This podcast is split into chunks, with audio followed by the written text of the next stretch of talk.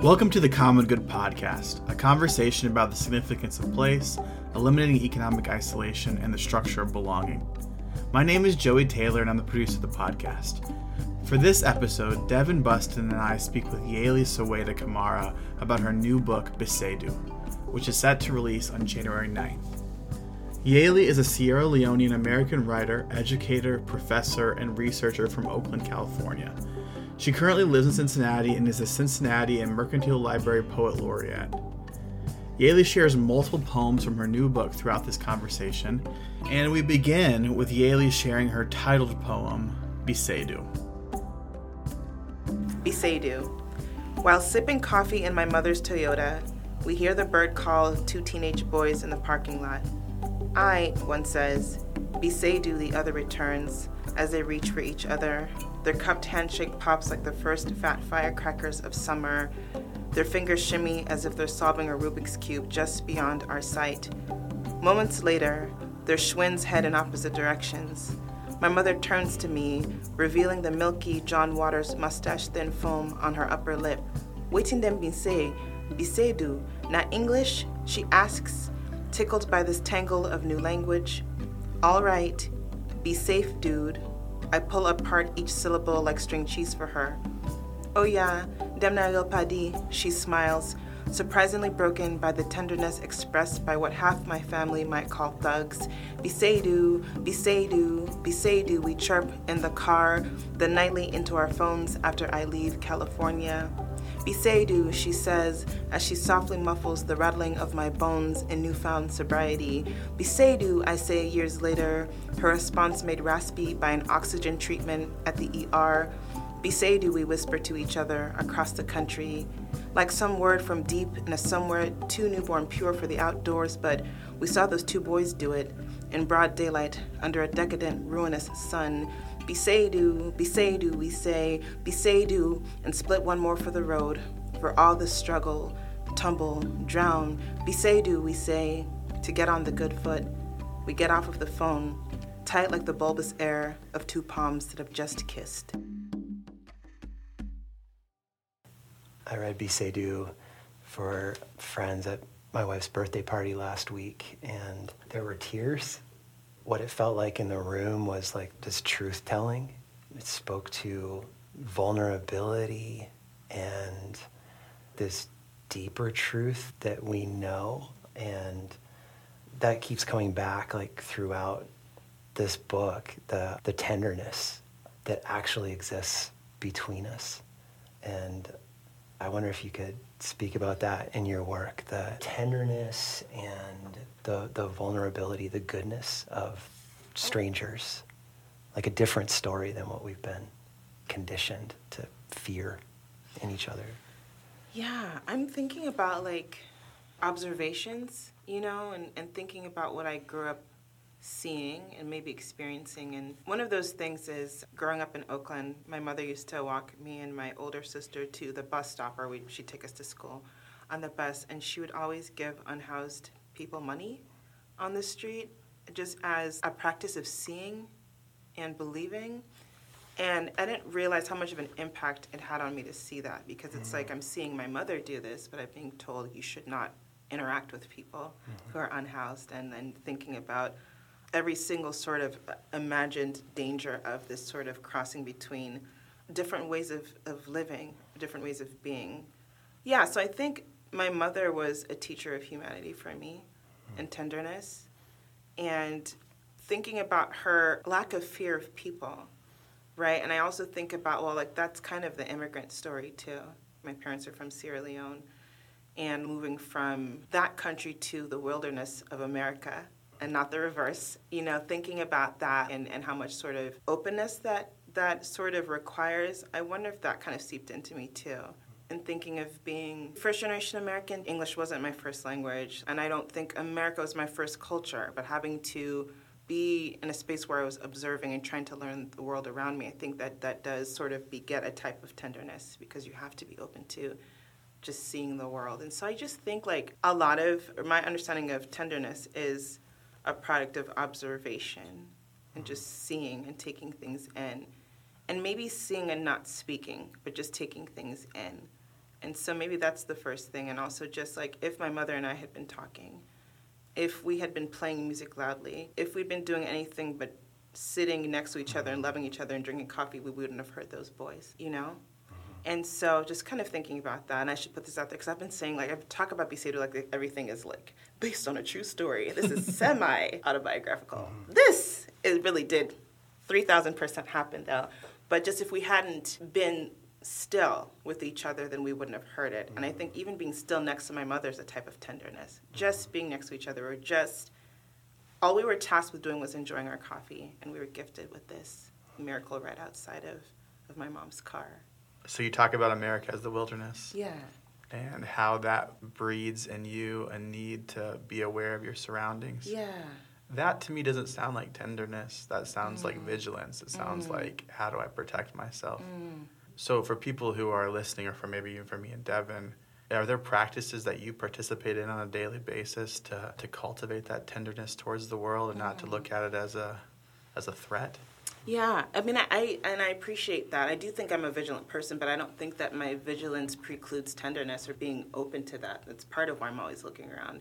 There's a safety issue, obviously, but it's also like, what does the world have to offer me, too? I think moments of maybe priming myself for tenderness is prayer. I think that helps me. You know, like thinking about like what is around me, what could be around me, where I need to be, where I don't need to be. You know, I think also what what what else primes me for tenderness? Talking to my like family and my loved ones, like blood and chosen family, talking to strangers, these sorts of things, like engagement primes me to tenderness. I also think teaching my students and being in spaces where I have the the blessing of like facilitating like arts workshops. I think there's so much that happens in those spaces. Just the opportunity to like sit in a type of stillness or a quietness or to do the exact opposite and just like be engaging with folks. Those things orient me towards tenderness and also the consumption of art and being around creativity. I think that's another thing that kind of opens me up to tenderness. It seems like there's one type of parenthood that kind of teaches fear 1st Mm-hmm. And it sounds like your mom's kind of parenthood taught attention to other people's humanity around. It sounds like she she taught a kind of courage. She is. My mom's spicy. She's all sorts of things. she does have a lot of, I would say, suspicions. There are things that she's suspicious of, a lot of things. But she's also, she understands people. I think she understands the wholeness of people and the flaws in people. And so I'm grateful. And my parents are, I'd say they're both kind of suspicious. They're this whole thing. Um,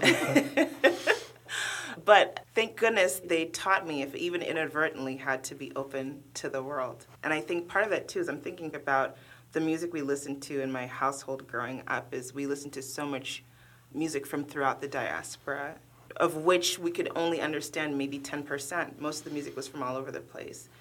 And so I think the lesson there is you can feel things that you don't necessarily understand in a logical way. Mm-hmm. And so I, I kind of think that that was like a bit of a blueprint or a metaphor. Like you can still feel people in spite of difference, in spite of the things that you can't necessarily articulate in a way that is maybe like tracked by like multiple groups. And so an example of that is my mom used to like growing up a little mixtape or Memorex tape and she'd play this song and we loved that song growing up.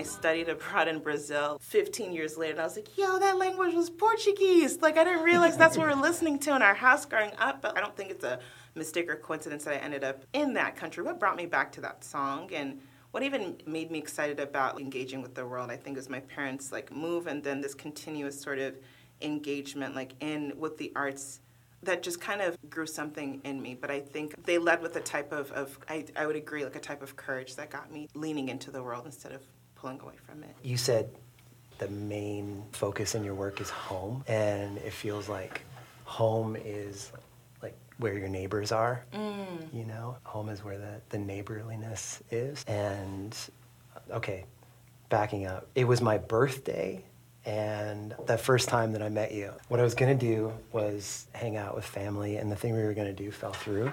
So instead, I went to your office hours poetry circle at the library because I wanted to do something poetry. The thing that people do on their birthday is the, the thing that's with the people closest to them. And that's what it ended up feeling like. It ended up feeling hmm. like such a gift. So you are from Oakland, and yet you create home here in Cincy. I'm sure people would say that about Bloomington as well. There's something about the way that you are in a group that makes people feel at home. I mean, you studied with Ross Gay. Did you learn some of that attention, that studying what you love and building a network of care through literature, through those experiences at Indiana, or does it go back kind of further Yeah. than that? I think it goes back, and thank you for that question. And I'm, I'm happy to hear that that's what that felt like for you. And I really appreciate that. I think it's my understanding of home comes from also feeling marginalized.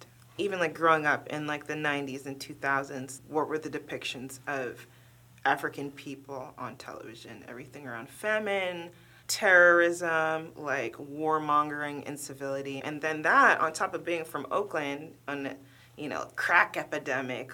I had someone tell me it's riotous. I'm like, what a word to describe Oakland. But all these things that were like negative connotations from both places that I was from, right? And not feeling empowered. And I think maybe literature was the thing that made me feel empowered. As soon as I learned how to do research, I began to understand that there was so much more than I was being told. Right? My parents always had incredible pride in Sierra Leone, but they couldn't really tell me how cool it was. They just thought it was cool and that was that, you know, and like there are no discussions over. But like when I started to research, I'm like, oh, this culture, these cultures are so interesting and, and thinking about like what is Oakland the home of or what are the particular things about this place that make it so special. And I think like that sort of the agency to research and to understand what I could look into started to give me a deeper sense of self and pride. And I, I think those are connected to feelings of home or creating home or safe spaces for people. And part of the other thing, aside from that, that marginalization, was having and wanting the need for self expression. Growing up, my only understanding of poetry is it's something that you regurgitate. It's already been written. Hmm. You're not contributing to it, you're just learning from what has been. It wasn't until I watched a documentary randomly on our PBS affiliate station in the Bay Area that I knew that young people were writing. I didn't know that that was a thing. I had no clue. And the organizations that I worked with, primarily Youth Speaks and 826 Valencia, like something about the way that the adults created a culture of care and thinking about what a workshop looks like and we'll have food, we'll talk, we'll create sounds in a cipher, we'll write poems, we'll discuss our artistic sort of impulses and our creativity. That was where I first got mm. that sort of thing. Like, this can be a home too. Mm. You know what I mean? And I should also mention my parents, their marriage was dissolving throughout high school. And so that didn't feel like home mm. in that sense to me. And so I, I seek peace in certain places, or how do we bring peace or light to certain places? I do think artistic endeavors led me towards that. And I do think literature, absolutely. Not just the writing of it, but the treatment of it. Like, how do we get together and discuss these things? And how do we world build from what we see here, what we don't see on the page? And I think maybe that was a metaphor for me. Like, how do I create what I don't see? Hmm. Or how do I duplicate the best things that I am seeing? But I think that that I hope to bring to artistic spaces and communities is that feeling of fullness, is that feeling of dignity and light, because I know what it feels like to not have it in the spaces you're supposed to have it, like in a home setting, in an academic setting. And so that feeling of goodness and home is, is thinking about the threat of not having any of that. Space. At the age of seven, a letter was plucked from my name as a test to see who would catch the error, to see who'd care enough to go search for the rest of me. For about four months, my name appeared as Yale on the page. A part of me wonders why some names are sweeter than others and become the nectar that pools at the base of our memory. Would anyone let Isabel, Richard, Elizabeth, or Sinclair escape from the ninth letter of the alphabet? Me and my broken name, less heavy than before, began to float away to somewhere else. No search party was sent to check between the monkey bars, under the desks, my cubby, or the palms of my hands. There was no red pen to correct the flaw. Nobody else played the game, so there's no record of the joyful sound that was made when the long lost me found the small brown eye.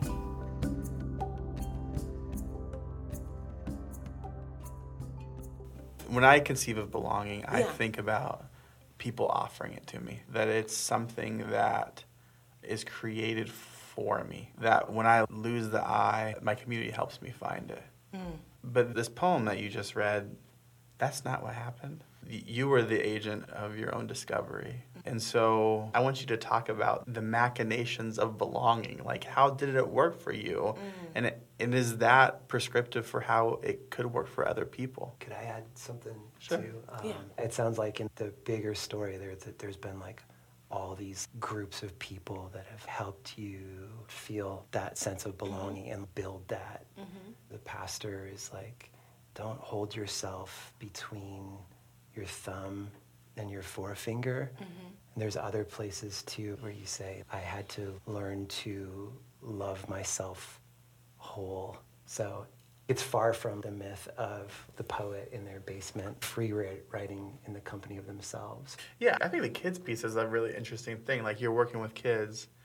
I mean, I work with, with students too, and I so desperately want to offer them belonging. So desperately want to. Yeah. You know, because what I needed when I was a kid, that's what I need now. Yeah. Shit, what are we talking about? You know? Yeah.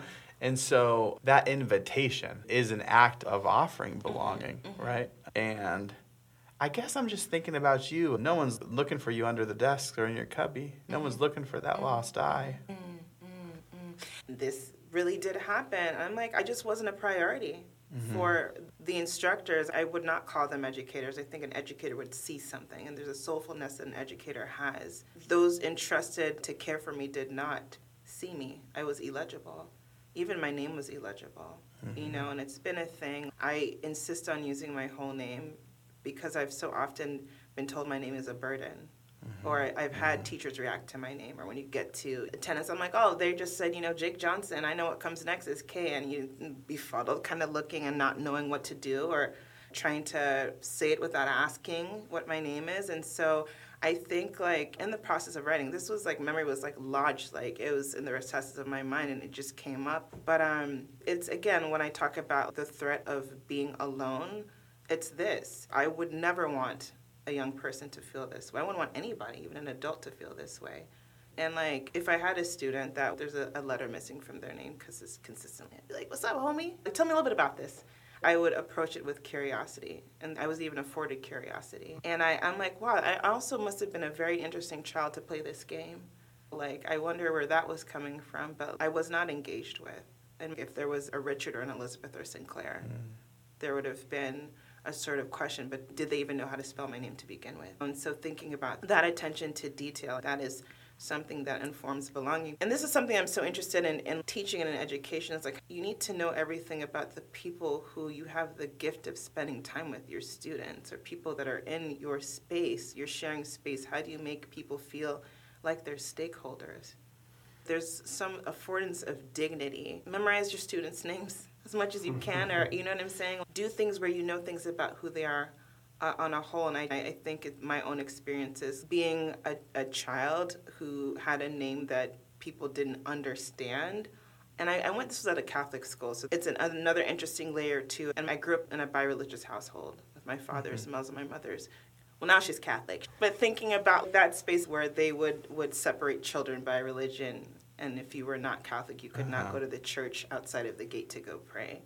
And so there's all these ways that thinking back about like this is kind of like a, a rough way of, of treating children. And so this was part of that experience is like thinking about all the different ways you're split and not a whole child. And so my impulse towards belonging is I can still feel the reverberations of that pain. And if we can prevent that happening to people around us, why not?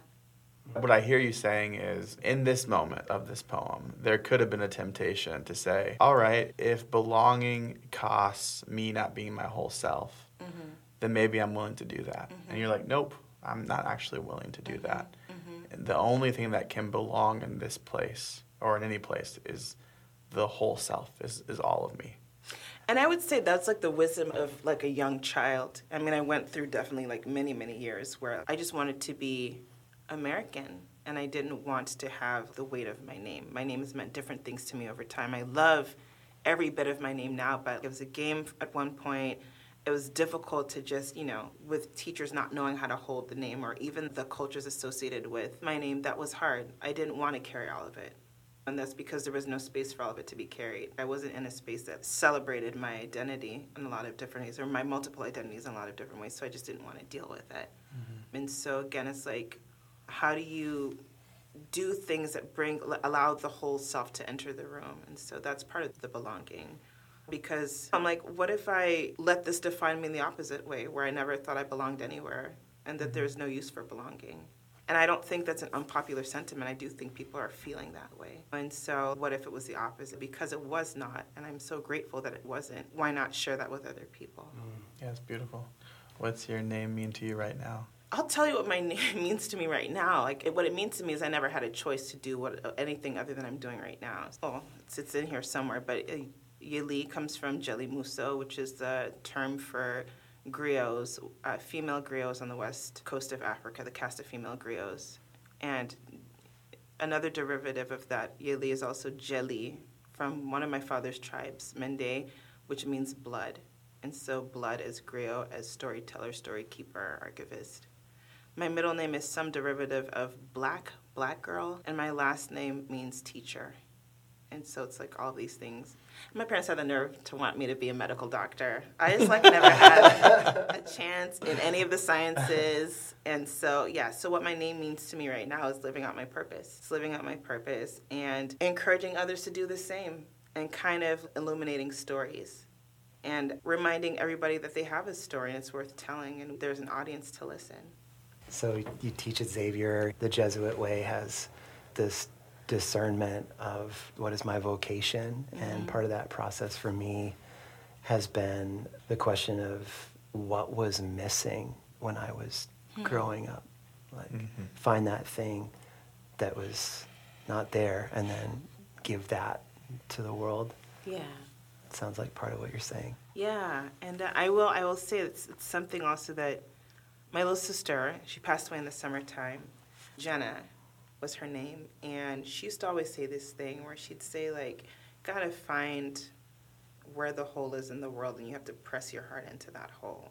It meant a lot to me when she said it a few years ago, and it just means even more to me now. It's like, where are you pressing? And that's part of the belonging too, pressing your heart into the hole, mm-hmm. into the issue, just the best of yourself, putting it into that space, and just what comes out of that, what is generated, what light and what change is generated from that interaction, from that synergy, what grows in the stoppage of a type of suffering. And so that is on my mind and in my heart too.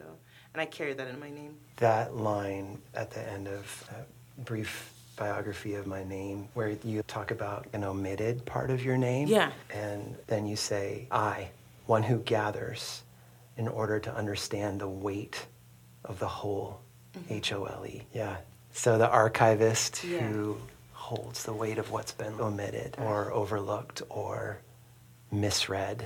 Absolutely. Um, yeah. What's been silenced too? There's a lot of that. my rule is I ask the same question three times in my family because first time people are like I don't know. Second time a little bit comes out. Third time you know get them off track. Right, you get your answer. Mm. And so I've had to do that sometimes too. It's the repetition. I think that's part of that like storytelling. It's the the art of inquiry. So I often ask the same question twice, three times, four times, and see see how the answer evolves.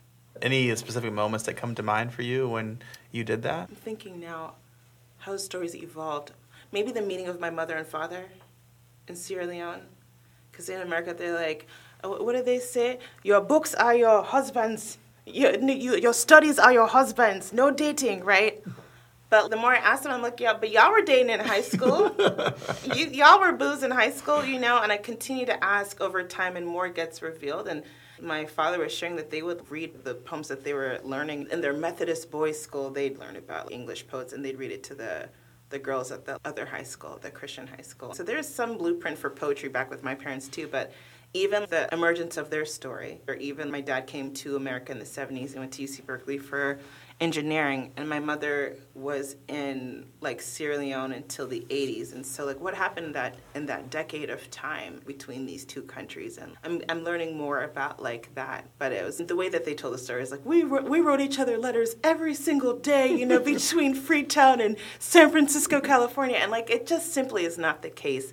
But the more I ask the more details I'm getting and I think there there's a, a way that family tries to control a myth or to create a sort of story is supposed to sort of like play up to virtues, but it just starves us of the reality. And I wish that my parents weren't afraid to show some of their imperfections or that they were actually children.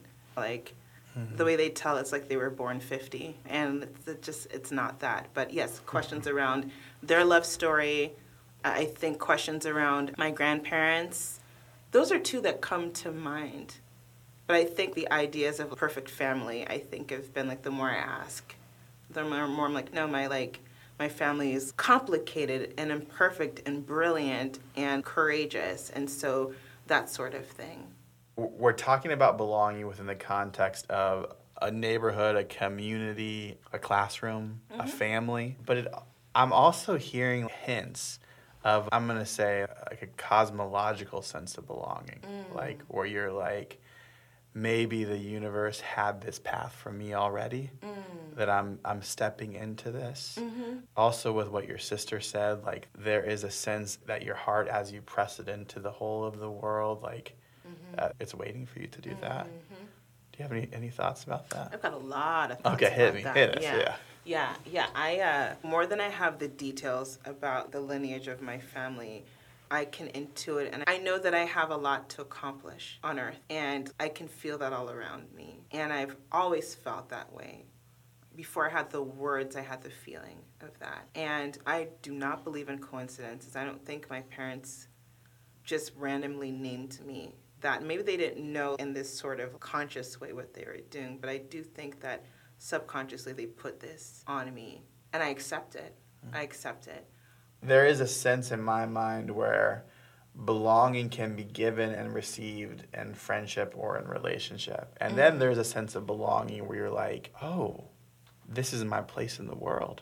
Yeah, I just think about the places that I've been and what they've led me to. And so I just, I had no clue that I'd be in the Midwest at any point in my life. And I was just thinking back to like Indiana and IU and thinking about my first ever associations with like this place or that place since we're in Cincinnati. It was like, who's this like dude always throwing chairs across basketball courts? right? Like I used when you randomly be on ESPN, you're like, this guy's a freak, right? Did I know that I would be around Bobby Knight's essence decades later?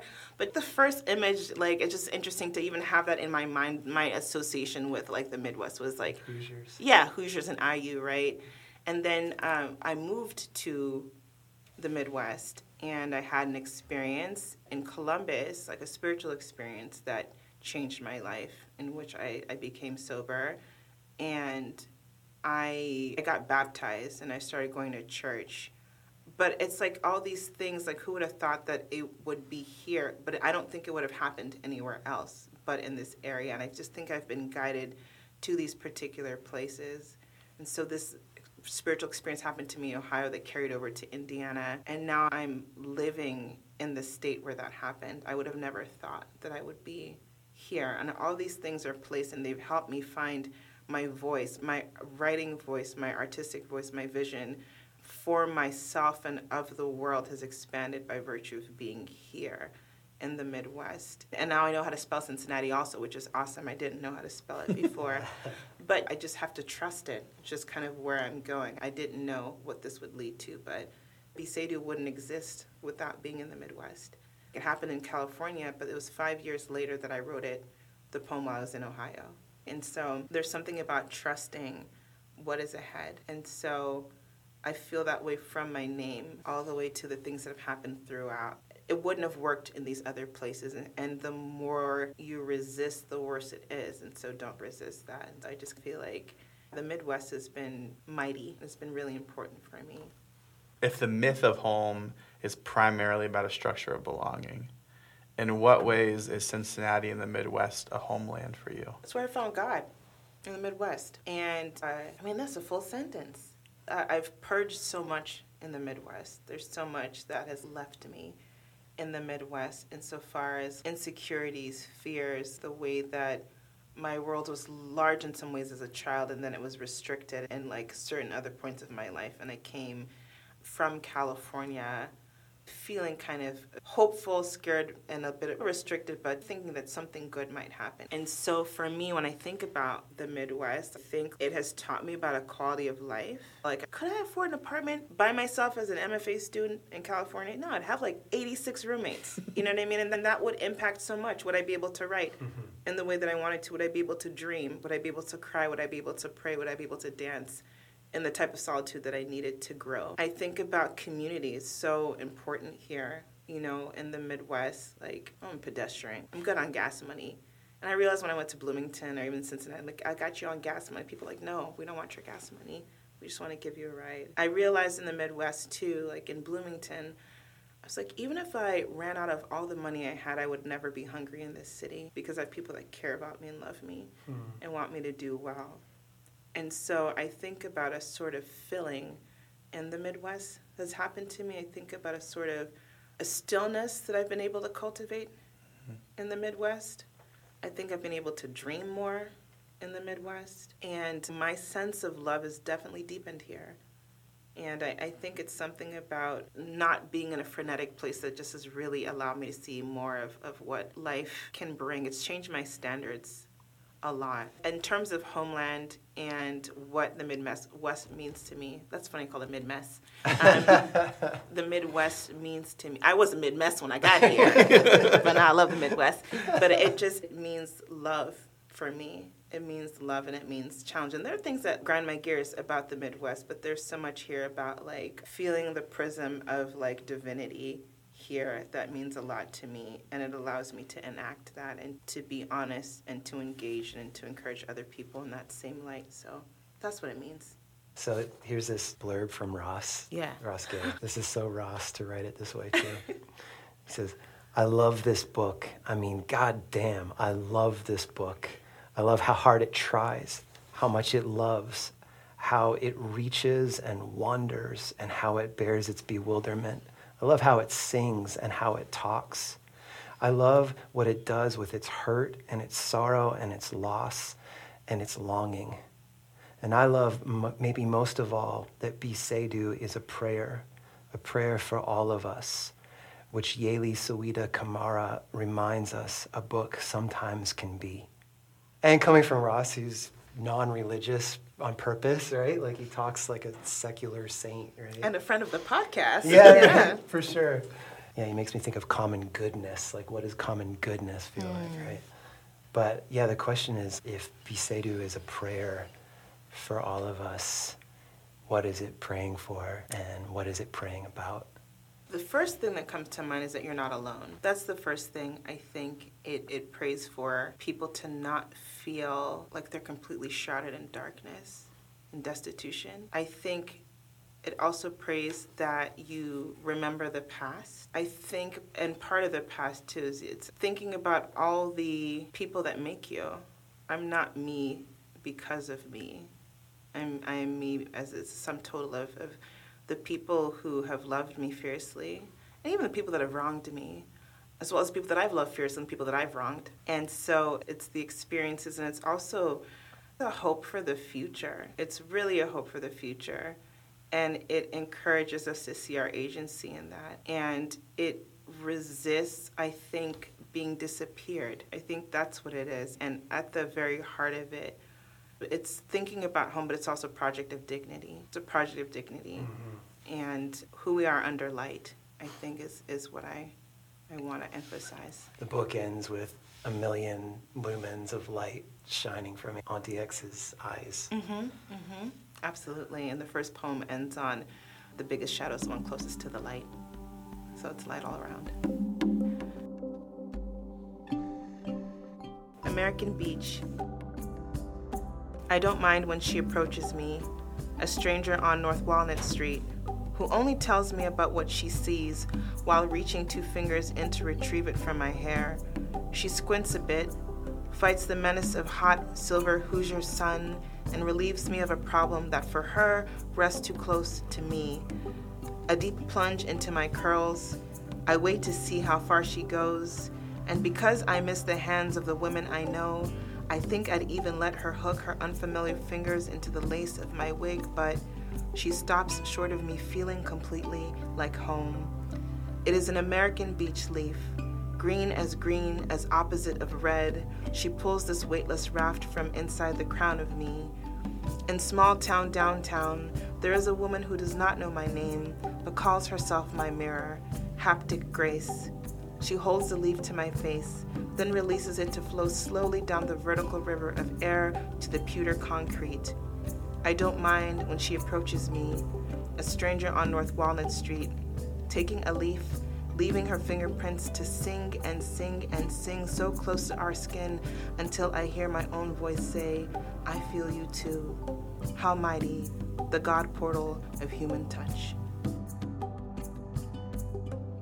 Thanks for listening. Check the show notes for more information about Yalie, her new book Besaydoo, and all of her work. This episode has been produced by me, Joey Taylor, and the music is from Jeff Gorman.